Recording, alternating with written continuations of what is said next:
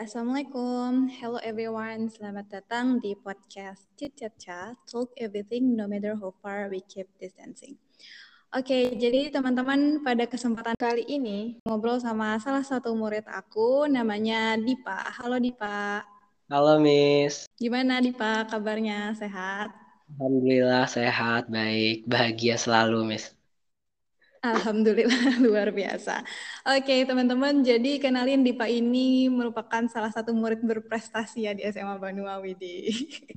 berprestasi di bidang Olimpiade. Nah, jadi hari ini topik kita mungkin akan membahas mengenai cara berprestasi melalui Olimpiade gitu ya.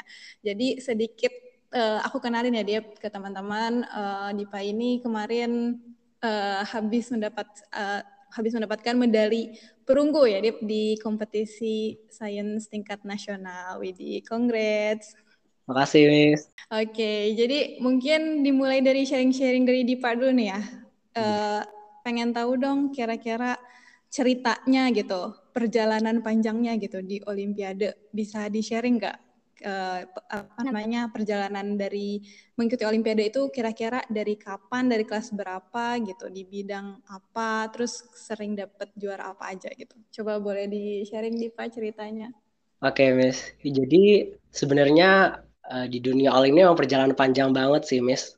Awalnya aku hmm. ikut itu dari SD dari SD itu kelas 5 SD pas kelas 5 SD itu aku milih bidang matematika. Nah itu alhamdulillah langsung sampai nasional tuh pertama kali ikut di juara satu langsung nasional. Tapi di nasional uh, belum dapat rezekinya waktu itu. Terus lanjut lagi di SMP. Di SMP aku dua kali ikut kelas 7 sama kelas 8. Di tingkat kota udah gagal. Terus pas kelas 8 aku pindah bidang lagi ke bidang IPA dan alhamdulillah sampai nasional. Tapi masih belum rezekinya di nasional belum dapat medali. Lalu di SMA uh, di SMA itu kan bidangnya banyak banget tuh ada 9 bidang. Bingung juga hmm. awalnya tuh mau bidang apa nih. Jadi kelas 9 itu udah mikir-mikir duluan kira-kira mau pilih bidang apa ya? Terus ada guru SMP aku nyaranin katanya astronomi aja nih ikut katanya. Uh, terus hmm. searching-searching kan astronomi gimana sih? Terus kayak mulai tertarik gitu kan udah belajar basic-basic astronomi terus download ebook-ebooknya. Lalu pas masuk SMA nih kaget aku tuh. Di SMA itu kan SMA SMA asrama kan jadi uh, yang hubungan cowok sama cewek itu strict banget. Jadi bidang olim aja harus dipisahin hmm. gitu. Jadi hmm. yang cowok nggak boleh milih astronomi nih. Yang cowok cuma boleh milih matematika hmm. fisika kebumian sama informatika. Itu pas angkatan aku sih. Kalau angkatan sekarang kayaknya udah udah boleh uh, semua bidang. Hmm. jadi dari bidang-bidang yang empat itu yang paling dekat itu fisika sih. Jadi aku langsung milih fisika. Kelas 10 uh, milih fisika alhamdulillah sampai nasional. Kelas 11 juga sampai nasional tapi kelas 11 tadi udah dibilang Miss Aca juga alhamdulillah dapat perunggu. Gitu sih Miss perju uh, mandi dunia olim mantap mantap. Dari SD loh ya ampun. Ikut olimpiade ini. Keren. Dari SD dia sudah berprestasi di olimpiade. Berarti bidang-bidang yang pernah dipadalamin itu di matematika IPA sama terakhir di fisika ya di bisa. Oke deh. Kemudian kita kayak apa nih? Alasan terbesar apalagi di dari SD gitu kan. Nah, nanya apa sih awalnya tiba-tiba tertarik pengen ikut olim gitu? Apalagi masih dari tingkat SD gitu. Coba bisa di-sharing deh.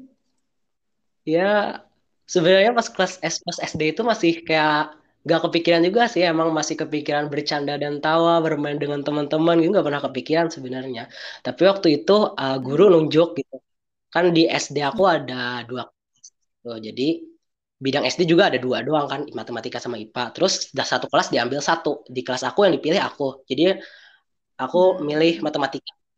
Yang kelas sebelah juga kebetulan milihnya IPA jadi nggak ada kompetisi gitu. Langsung itu jadi nggak tahu nih langsung kayak dikira kan kayak lomba biasa doang kan. Nggak gitu gengsi gengsinya nggak gitu tinggi. Ternyata emang Olim kan gengsinya tinggi banget kalau di di, di dibandingkan lomba-lomba yang lain. Terus ikut ng ngikutin alur aja. Ya ternyata sampai nasional. Terus ketagihan nih pas SMP SMA pengen ikut lagi gitu. Udah kayak karir gitulah mungkin guru-guru bilang lu kan biasanya bilang Hmm. Ikut olim itu katanya buat ilmu kan katanya yang paling utama ilmu masalah juara atau medal itu kan bonus. Tapi to be honest sebenarnya itu bukan tujuan utama aku sih. Tujuan utama aku itu kayak mencapai keinginan yang kan SD aku nggak dapat medal kan jadi pengen dapat medal hmm. pengen dapetin medal itu loh di SMP SMA makanya ikut hmm. lagi SMP SMA karir gitulah. Lah kalau nggak ikut itu kayak hampa hidup gitu mis Widi, mantap. Jadi tadi Dipa bilang dari kelas 5 SD gitu ya udah mengikuti olimpiade, kemudian karena belum mendapatkan uh, penghargaan gitu ya, menang lah gitu lah istilahnya ya. Terus jadi ada perasaan kayak ingin ikut lagi, ikut lagi gitu ya, Dip sampai akhirnya di SMP, di SMA konsisten uh, untuk terus akhirnya mengikuti olimpiade ini. Jadi Pak ya. Nah, benar, Miss. Oke deh, kemudian uh, Miss Kepo nih, kira-kira ada nggak sih selama perjalanan di Olimpiade ini pengalaman yang paling memorable atau yang paling berkesan gitu ketika mengikuti kompetisi Olim? Ada nggak cerita-cerita yang menarik gitu untuk di-sharing? Yang paling berkesan ya, um, hmm. sebenarnya paling berkesan itu pas SMP sih. Soalnya kan SMA kita online semua kan, jadi oh, ya di rumah di sekolah yang nggak ada pengalaman apa-apa gitu. Tapi SMP itu waktu itu ke Padang waktu itu Hmm. Kita ada enam orang ya matematika 2, IPA 2, IPS 2. Nah, yang paling aku suka dari OSN di tingkat nasional ini, kita tuh bisa punya teman dari berbagai provinsi, dari hmm. Sumatera, Jawa, Papua.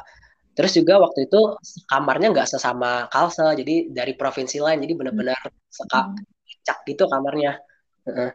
Terus juga kita sesama provinsi Kalsel, itu udah deket banget gitu. Jadi pas udah pulang dari Padang kangen-kangenan gitu.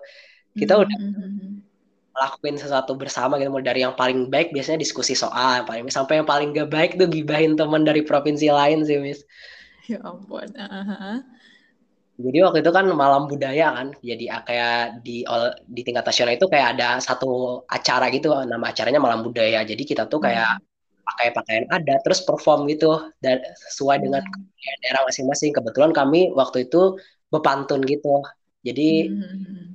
lain pada heboh gitu kan uh, kayak asik banget gitu uh, hmm. perform gitu uh, uh, itu sih paling memorable sih miss valuable juga oh, Oke okay, oke, okay. iya ya betul ya. Jadi selama kompetisi-kompetisi ini kan pasti nanti ada apa ya fase-fase tahap-tahap di mana uh, pelatihan gitu ya Dip. Jadi dioper ke sini ke situ gitu ya. Cuman karena pas di SMA ini pandemi, pas kebetulan jadi online terus ya Dip ya nggak ke mana-mana. Uh, jadi Miss jadi kepo nih kira-kira uh, kota-kota di Indonesia udah ke mana aja nih Pak? Selain Padang tadi misalnya. Kalau selama alim ya Miss. Mm-hmm. Selama alim ini pernah ke ke Jogja itu pas SD ke Jogja.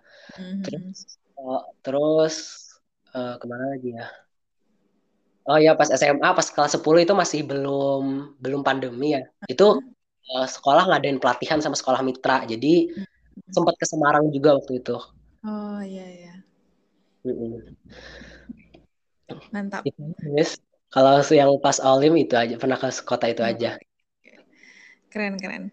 Oke deh kemudian pasti ada dong nih selama mengikuti olimpiade kendala-kendala yang dirasain gitu sama menjadi anak olim gitu. Pasti ada ya. Nah bisa di share nggak di kira-kira kendalanya apa aja gitu? Nah, jadi ngomong-ngomong soal kendala sebenarnya banyak banget sih Miss. Tapi nggak hmm. sebutin semua. Jadi ada beberapa kendala yang emang benar-benar uh, ngaruh banget ke akunya. Jadi pertama itu pas kelas 10 mm-hmm. itu aku ngerasa nggak bisa bebas ngembangin bakat gitu. Soalnya sekolah aku itu benar-benar kayak istilahnya tuh mengistimewakan banget anak olim gitu loh. Ya, Jadi nggak boleh ikut eskul, nggak boleh ikut lomba selain yang berhubungan olim. Jadi kayak ngerasa, aduh, tetap ikut olim atau enggak ya? Soalnya se uh, sebelum ikut olim aku juga uh, jadi anak eskul debat gitu kan. Jadi pengen hmm. banget nih. Tapi di satu sisi aku pengen nerusin karir tadi jadi jadi anak olim. Jadi hmm. aku uh, fokusin ke debat, berarti aku harus melepas olim. Berarti gagal uh, cita-cita aku sejak dulu. Akhirnya aku presentasiin olim deh. Jadi yang lain biarin aja. Terus juga kendala selanjutnya itu uh, sempat ngerasa salah bidang juga waktu itu. Kan hmm. aku kan. Apalagi tahun 2020 tahun 2020 itu temen aku dapat perak di astronomi. Hmm. jadi aku ikut astro pasti bisa dapat medal. Di tahun 2020 aku belum dapat medal kan. 2021 baru dapat. Terus juga yang paling anu nih paling besar kendalanya itu kehilangan motivasi. Karena hmm. uh, benar-benar struggle banget. Biasanya belajar itu kayak capek banget. Akhirnya kehilangan, sempat kehilangan motivasi gara-gara aduh nggak bisa lihat soal susah. Aduh nggak bisa nih. Ah, bisa nggak ya dapat ini akhirnya kehilangan motivasi. Gitu sih mas. Ada juga uh, insecure juga biasanya. Saya kan uh, dulu sempat ke yang aku bilang tadi pernah kelatihan ke Jawa kan. Terus juga hmm. dari Jawa dari yang yang notabene lebih pinter lah dari aku gitu. Jadi sempat insecure sempat minder sama mereka. Mereka udah uh, jago-jago banget semua. Sedangkan aku pas awal-awal itu masih kayak belajar basicnya aja. Itu itu pun juga masih nggak gitu jago gitu. Jadi kayak uh, insecure gitu. Kayak merasa mustahil lah dapat medali hmm. gitu Iya sih betul. Miss juga banyak dapat cerita sih dari anak-anak putri yang di Olim juga katanya banyak insecure sama anak yang di Pulau Jawa gini-gini gini. Padahal mah uh, ternyata pas udah kenal ya biasa aja gitu ya nggak sih Dip? Biasa aja sih Miss. Kena mental duluan. Uh, uh, udah udah ngedown duluan gitu ya. Oke deh Pak. Terus kan tadi kendala kalian sebutin kayak terutama nih pasti masalah belajar gitu kan. Apalagi nih anak olim pastinya sering outing dari kelas gitu kan. Terus misalnya nanti harus ngejar ketertinggalan di kelas, pelajaran-pelajaran di kelas, apalagi belum kalau misalnya ada unit test unit test gitu kan. Biasanya masih ada beberapa guru yang mengharuskan ikut ujian ulang kayak gitu. Terus weekly test misalnya. Nah, kira-kira solusinya apa tuh nih Pak ketika berada di fase kesulitan tersebut dalam memanage waktu belajar? Udah uh, apa sih yang Dipa lakuin gitu? Gimana caranya mengontrol waktu belajar Dipa dengan baik supaya uh, tetap bisa stabil gitu? Karena kan ya Miss juga tahu ya Dipa nih alhamdulillah teman-teman di akademi sekolahnya juga bagus banget kemudian tetap berprestasi di Olim jadi akademi prestasi di sekolahnya nggak nggak anjlok gitu nggak ketinggalan nah apa tuh kira-kira tips dan triknya Dip yang bisa di sharing Uh, jadi uh, pas awal kelas 10 kan pas awal-awal Olim aku tuh hmm. bikin jadwal gitu. Jadi misal hari ini belajar Olim, terus sorenya belajar olim, malamnya belajar pelajaran sekolah, misal belajar fisika, biologi, terus setelah hmm. besoknya belajar ini bikin jadwal gitu pas kelas 10. Tapi pas udah kelas 11, kelas 12, nah itu udah nggak bisa lagi tuh kayak kenapa ya di rumah nggak bisa sesuai jadwal gitu loh. Sama kayak hmm. teman-teman yang lain juga kesulitan bikin jadwal akhirnya belajarnya ya sesuai mood gitu, Miss. Jadi hmm. Benar belajar sesuai mood, sesuai feeling. Jadi kayak ngandelin feeling, oh kira-kira ini jam segini cocoknya belajar apa ya gitu. Tapi meskipun sesuai feeling, tapi benar-benar dimaksimalkan gitu. Misalkan uh, hari ini aku targetin mau belajar biologi nih. Pokoknya belajar hmm. biologi singkat mungkin, tapi bisa meraup semua materi. Misal satu bab selesai satu jam itu. Sisanya harus belajar olim gitu sih, Miss. Terus juga kalau hmm. ada kan biasanya habis outing itu banyak tugas ketinggalan tuh, Miss jadi pokoknya habis outing itu seminggu habis outing harus udah selesai sih. Aku bikin target gitu, walaupun nggak nggak dijadwalin pasti, tapi at leastnya ada ada targetnya gitu harus sehari harus selesai berapa, seminggu harus selesai berapa gitu sih, Miss. Hmm, jadi lebih langsung ke fokus ke resultnya gitu ya, kayak targetnya Betul. harus selesai ini berapa bab misalnya, ngejar materi ini di hari apa berapa hari gitu misalnya gitu ya. Ya, Miss. Terus juga kalau uh, untuk soal belajar, Miss, itu ada strateginya gitu tiap mapel. Jadi harus benar-benar apa sih namanya? memahami karakteristik guru dan mapelnya. Itu soalnya kayak soal-soal dari soal-soal tiap mapel, soal-soal tiap guru tuh pasti beda. Jadi aku benar-benar memahami karakteristik jadi karakteristik soal dari tiap tiap tiap tiap mapel. Jadi bisa dapat uh, gimana nih uh, strategi belajar yang tepat buat mapel ini. Terus kalau mapel ini gurunya yang ini, gimana cara belajarnya gitu sih, Miss. Hmm. Berarti uh, perlu paham betul ya gimana guru memberikan soal gitu. Ya. Jadi seenggaknya belajar kita nggak terlalu memakan banyak waktu gitu ya, Dip. Nah, benar. Oke, okay, terus berarti kan itu kalau ke, ke cara memanage waktu belajar. Nah, kemudian Miss juga kepo nih kalau misalnya dalam kondisi jenuh tadi gitu, apa nggak bosen di Pak misalnya belajar, mulai belajar pagi, belajar sore, misalnya belajar malam, terus habis itu ngejar olim juga, terus bosan gak sih? Terus kalau bosan itu biasanya ngapain? Yang dipelakuin apa? Kalau bosan itu pasti sih, Miss. Hmm. Uh, juga uh, nggak mood belajar seharian jadi seharian tuh benar-benar nggak ada belajar tapi aku ingat quote dari teman aku jadi ada teman aku pas SMA kan juga dia masak di meja Ma, uh, quote itu kurang lebih gini bunyinya.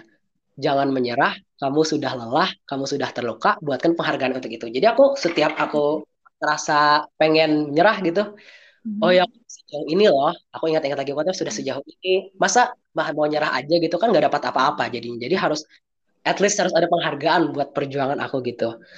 Terus uh, kalau misalnya jenuh biasanya aku punya apa ya ngelakuin hobi gitu sih aku uh, biasanya main musik walaupun nggak begitu advance ya main musik main keyboard gitu hmm. setidaknya meningkatkan mood gitu lah mis oh. jadi pas bosen ada kalanya untuk berhenti dulu ya dia baru mulai lagi gitu walaupun seharian harus pokoknya seharian nggak belajar gitu memang nggak mood belajar Hmm. Oke, okay, masuk Oke, okay, oke. Okay. Ya betul sih. Jadi itu bisa balikin motivasinya bener sih tadi. Jadi nanggung gitu ya udah setengah perjalanan udah capek kalau nggak dilanjutin ya percuma gitu kan kita nggak tahu hasilnya kayak apa gitu kan ya di nggak pernah tahu uh. oke okay deh kemudian kira-kira nih Dip selama menjadi anak olim manfaat apa sih atau dampak positif apa yang Dipa udah rasain sampai sejauh ini kira-kira dari berprestasi uh, melalui Olimpiade ini? Dampak positif ya. Hmm. Mm -mm. Sebenarnya uh, banyak banget sih. Mulai dari pertama tuh punya uh, skill time management yang bagus tadi ya kan. Karena kita kan anak anak dari sekolah juga nggak dapat dispen ya misalkan juara satu provinsi udah gak usah ikut ulangan nilai nilai dijamin 100 gitu nggak nggak pernah sekolah di dispen seperti itu jadi hmm. kalau mau bagus nilainya harus benar-benar berjuang gitu buat nilai sekolah juga buat olim jadi harus bisa bagi waktu jadi selama olim aku udah benar-benar bisa kira-kira uh, gimana ya supaya sel semuanya selesai walaupun banyak kerjaan kita semua kan punya waktu 24 jam ya jadi harus uh, sama semua orang jadi ya harus benar-benar dibagi gitu sih Miss. Terus selain itu hmm. uh, mengajarkan aku buat sabar dan gak mudah menyerah. Karena kalau olimpisika itu soalnya benar-benar susah banget. Hmm. Jadi satu soal itu biasanya berjam-jam diselesaikannya kalau aku latihan soal biasa. Biasanya satu soal uh, nyari idenya dulu sejam mikir, bengong aja gitu, Miss. Nyari hmm. ide habis itu kalau udah dapat idenya oh gini nih baru eksekusi bikin persamaan-persamaan terus akhirnya dapat jawaban jadi harus uh, benar-benar sabar sih kalau soalnya kalau nggak sabar nggak bakal selesai itu soal jadi ngajarin aku buat sabar dan nggak mudah menyerah gitu sih hmm. Hmm. oke okay. terus kemudian yang baru-baru ini Miss dapat informasinya dapat uh, kesempatan untuk dapat beasiswa nggak sih Dip yang kemarin tuh Oh iya. Uh, nah, ini, itu bisa di-sharing coba. Uh, beasiswa itu ya, Miss. Itu sebenarnya aku masih agak ragu juga sih, Miss. Soalnya itu kan ke luar hmm. negeri dan juga nggak boleh milih program studi kedokteran. Sedangkan aku kan dari awal emang mau milih kedokteran gitu. Hmm. masih mau merjuangkan kedokteran atau ke luar negeri. Nah, kalau ke luar negeri itu sendiri kemarin itu aku milih uh, di beberapa universitas di Singapura, Australia, sama US gitu. Hmm. Nah, tanggal 20 itu juga sempat tes IELTS di Jakarta. Berapa hmm. hari ya tuh di Jakarta dan alhamdulillah hasilnya juga lumayan tes IELTS-nya. Jadi mungkin masih bisa. Boleh di-spill skor IELTS-nya? skor IELTS-nya 7, Miss. Widih, Masya Allah. Kayaknya Miss harus banyak belajar nih, Pak. Oke, okay, oke. Okay. Terus, terus? Nah, jadi ini sekarang tinggal uh, apa ya kalau di NUS kan deadline-nya itu tanggal 14 Februari jadi masih lumayan lama terus mungkin kalau yang di US juga bulan Januari ini sih di akhir Januari gitu jadi masih preparation Miss. Hmm, oh, berarti belum selesai ya tahapnya? Hmm, kenapa Miss? Tahapnya belum selesai itu? Ya belum selesai, masih hmm. harus univnya juga. Hmm kan untuk keluar? Tertarik sih juga sebenarnya, Miss. Nah, Tapi coba aja. merelakan kedokteran. Iya. Dicoba aja selama masih ada kesempatan, dicoba aja dulu, Dip. Insya Allah. Uh -uh. Eh, keren banget, Masya Allah. Mantap.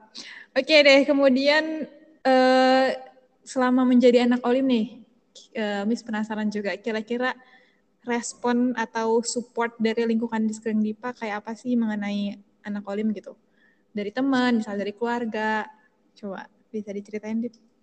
Uh, pertama aku mau ceritain dari uh, keluarga hmm. itu orang tua tuh selalu mendukung walaupun ya nggak ngajarin gitu juga sih waktu pokoknya kayak selalu memfasilitasi aku buat belajar mendoain buat belajar eh mendoain buat belajar doain supaya dapat yang terbaik gitu miss hmm. pokoknya uh, support paling besar tuh dari orang tua sih motivasi terbesar aku juga dari orang tua hmm. terus uh, untuk sekolah juga sekolah benar-benar fasilitasi banget buat uh, kami sebagai anak alim benar-benar fasilitasi banget walaupun nggak walaupun eh, nggak uh, di spend semuanya sih hmm. tapi at least sekolah benar-benar uh, dukung banget buat Olim terus di tahun 2021 ini uh, hmm.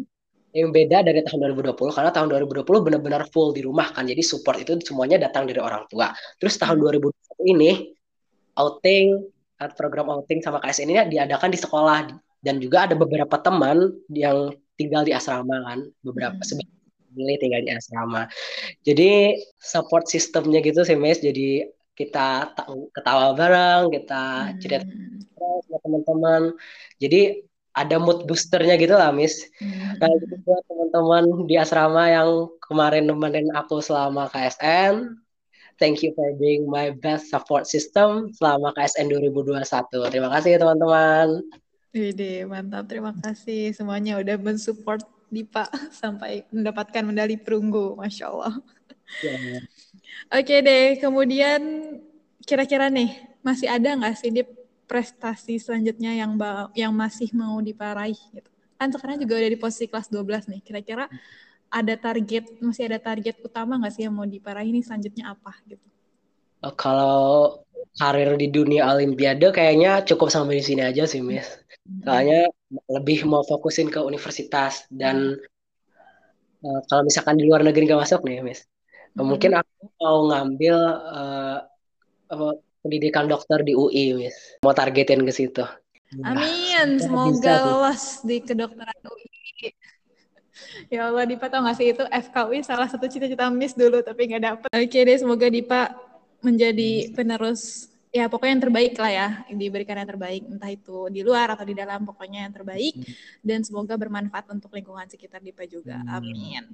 Oke deh jadi banyak banget ya Dip berarti ya manfaat yang bisa dirasain sebagai anak kolim gitu. Dan hmm. uh, apa ya Miss juga pengen ngelurusin sih, nggak cuman kayak misalnya anak oli misalnya belajar mulu, terus takut ketinggalan pelajaran di sekolah. Padahal enggak gitu ya, balik lagi ke diri kita masing-masing gitu ya. Buktinya di pas sendiri gitu ya, bisa menstabilkan uh, dua-duanya dengan seimbang gitu, menyeimbangkan kedua-duanya baik prestasi di sekolah maupun di luar gitu. Dan kemudian dengan ikut olim kan kita menambah relasi gitu ya, kayak tadi di teman jadinya. Apa? uh, teman-teman dari luar daerah juga gitu ya dapat kenalan baru, tentunya pengalaman baru kayak gitu. Jadi uh, buat kalian yang mau berprestasi di Olimpiade jangan ragu-ragu itu balik lagi ke gimana diri kita sendiri memanage waktunya dengan baik gitu ya untuk hmm. tetap menyeimbangkan dengan akademis di sekolah. Hmm. Oke deh Dipa, makasih banyak udah sharing-sharing. Mungkin terakhir nih dari Miss uh, mau nanya ke Dipa kesan atau pesan setelah, setelah menjadi guest star di podcast Miss hari ini dengan satu kata. Satu kata. Mm-mm. Apa ya? Bingung kata apa ya? Mantap deh, mantap. Mantap. Oke. Oke, okay, Dipa terima kasih banyak. Terima kasih juga, Miss. Oke, terima kasih atas sharing-sharingnya. Semoga bermanfaat teman-teman dan see you in the next episode. Bye. Wassalamualaikum.